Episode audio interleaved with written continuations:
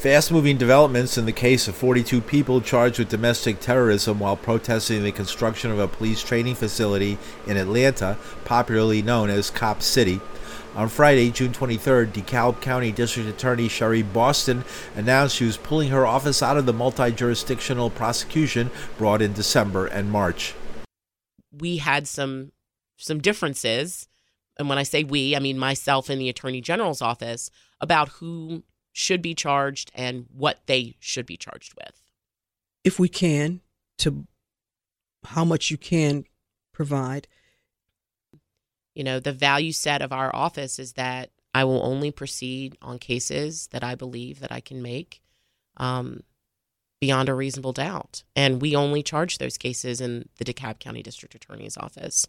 And so, um, in order for me to continue to live up to um, the values of our office and my prosecution approach, mm-hmm. um, I have to I have to stick with that value. Among those arrested and charged with domestic terrorism in March was Southern Poverty Law Center attorney Thomas Webb Jurgens, who was acting as a legal observer for the National Lawyers Guild. Later that month, the Georgia Attorney General exclusively brought new charges against three activists aligned with the Atlanta Solidarity Fund. The three were charged with money laundering and charity fraud. One of the 42 arrested and charged under domestic terrorism was in New York City last Sunday. Her name is Priscilla Grim, and she's a Georgia resident. At the Church of Stop Shopping on the Lower East Side, the choir, led by Reverend Billy Talen, sang Grim's praises.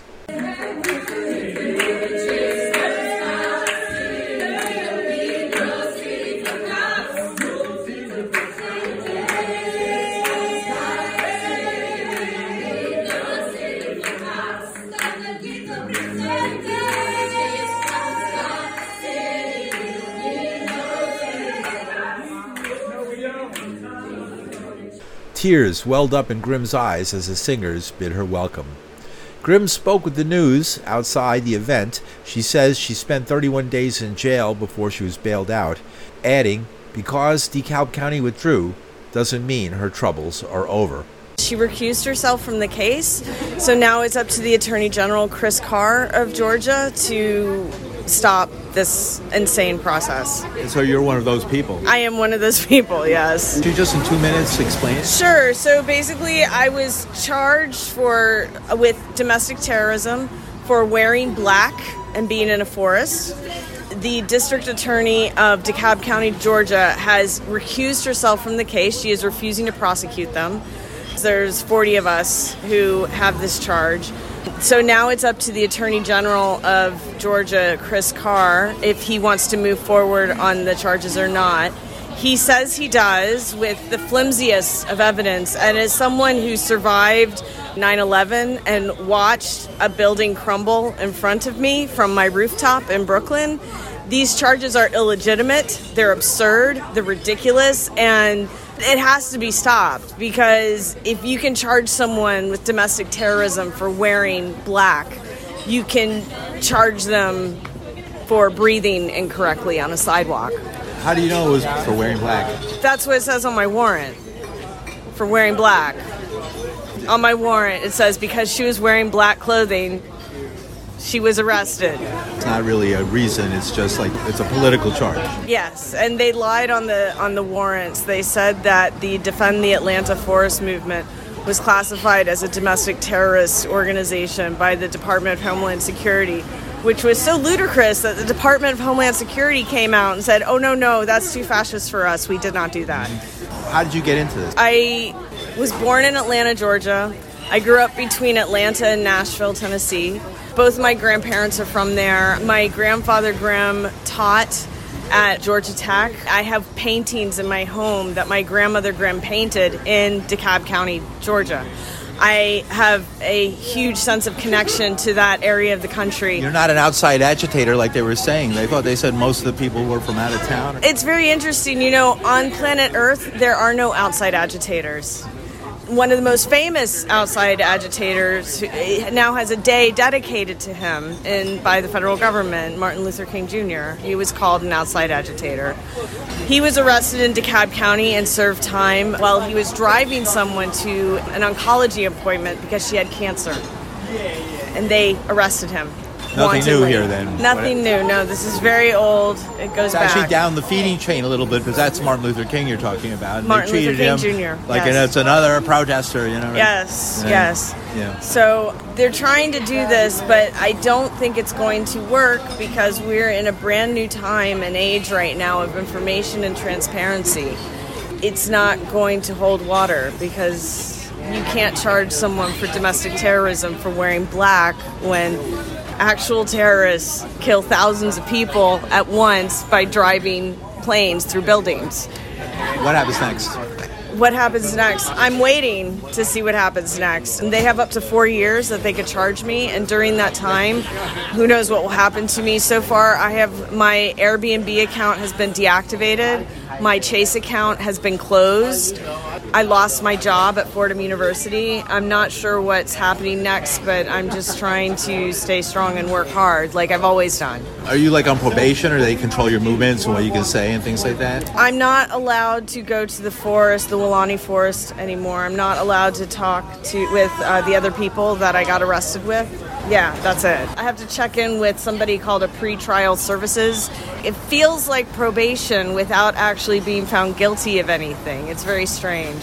So I call him every week and talk to his voicemail and say nothing has changed. Except last week I had a great update with which the DA is not going to prosecute. How much is the bail? Uh, the bail was taken care of by the Atlanta Solidarity Fund. I Three of them got busted. on completely made up charges. One of the women that they arrested can't walk without a walker, and they wouldn't let her walk her in. Didn't stop them from helping you. No, no, and they're back in action now. Bail funds are and jail support it's one of the oldest tools of activism in this, the united states so we have to support people who are putting their lives on the line in any way shape or form you could even say that stealing bread from a grocery store during a time in which there's not a lot of jobs and people are being evicted every day who's really the criminal there? I think the criminal is this country and that economy that's not caring for that person. That's it. Thank you, and everybody should support and stop Cop City.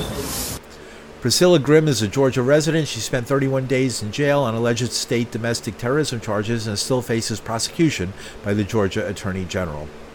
Prosecutors have also floated the possibility of charging demonstrators under state racketeering or RICO charges meant to go after organized crime figures. Attorney Stanley Cohen is part of a team of lawyers representing another protester charged with domestic terrorism. Ariel Ebaugh is 22 years old and a lifelong resident of Georgia. Cohen filed a writ of habeas corpus challenging her detention. Cohen says the state's domestic terrorism laws violate the United States Constitution by punishing freedom of speech. He adds the Georgia Attorney General may be planning to use a law passed to help former President Donald Trump by allowing the governor to remove county DAs he doesn't like. I have no specific knowledge of why the the district attorney of DeKalb County withdrew, but but it, I'd like to think that it's not mere in, uh, coincidence that she withdrew not long after we had filed an extensive brief in support of our request for habeas corpus because it highlighted the procedural and substantive issues that are attended The NLG observer who was arrested and then yeah, held. Yeah, yeah. No, I, I don't think it's that may be used as an example. One of the prime reasons we filed the HABE in this particular case before the indictments was we wanted people in power to take a close look at the statute to see if it had constitutional problems either in process or in substance, and it had both. And to consider do we really want to pursue, do we really want to walk down this road with this statute as the prime moving statute where it's going to, in all likelihood, be struck down eventually. Do we want to spend the time, the energy, the resources where the Attorney General's office is pushing for prosecutions under the domestic terrorism statute? And I can't speak for the DA, but I think the facts of most of the people charged with it are clearly, even if the statute survived constitutionality or the constitutional challenge, for almost all of those arrested, there's no application of that statute whatsoever. So I suspect that the DA's office took a broad look with a broad brush. Most of the charges, or many of the people charged, had domestic terrorism counts. They took a look at the law, took a look at the process, took a look at the statute, and said to themselves, we really don't want to go down this path. And I suspect for political reasons, the Attorney General's office, which is really has been for a number of years, a megaphone for the governor and, and little else, said, no, we have to pursue this. The district attorney for DeKalb County basically said she was ready to, you know, whatever the Georgia version of ACD everybody, because not that bad of things happen really to warrant even misdemeanor charges for the most part. Another government agency saying they want to throw people in jail for 20 years under domestic terrorism charges. Uh, is this country well, so divided? Well, it's a political division. And the other thing you have to understand is this is not, as in federal prosecution, where there's been a foreign terrorist organization designation or an individual terrorist designation. This is not a situation where you're dealing with young women and men who joined an FTO and engaged in an activity which furthered its ends. These are young women and men, uh, mostly young women and men, who uh, engaged in speech, association, assembly, and yes, coercive at times, and yes, it wasn't peaceful at times. But to go from that road with their background and what their purpose was about, especially in the light of sweeping community opposition to the project, to calling this domestic terrorism, is a bizarre political gesture, a little more. Now, the AG wants to do it because Governor Kemp is all in on this, and because other reactionary and Republican state assemblies and legislatures and governors want to make political points out of resistance and opposition and speech and assembly. But, you know, local district attorneys, especially the district attorney of DeKalb County, who has a reputation for being extremely thorough and extremely learned and extremely experienced, took a look at this and said, on the law and on the facts, we disagree, and we have the discretion to say, not here, not now. What will be interesting to see is whether under the new Georgia statute, where the legislature has empowered Kemp to appoint a committee of five representatives to pick and choose whether they wish to remove county prosecutors because they believe they're not obeying the law. And I think that was passed primarily to deal with the issue of the investigation in Fulton County of, of Trump. Attorney Stanley Cohen is part of a team of lawyers representing Ariel Ebaugh, a 22 year old protester who is facing a uh, long sentence in prison if convicted of domestic terrorism. Cohen filed a writ of habeas corpus challenging her detention as a violation of the First Amendment, freedom of speech and assembly.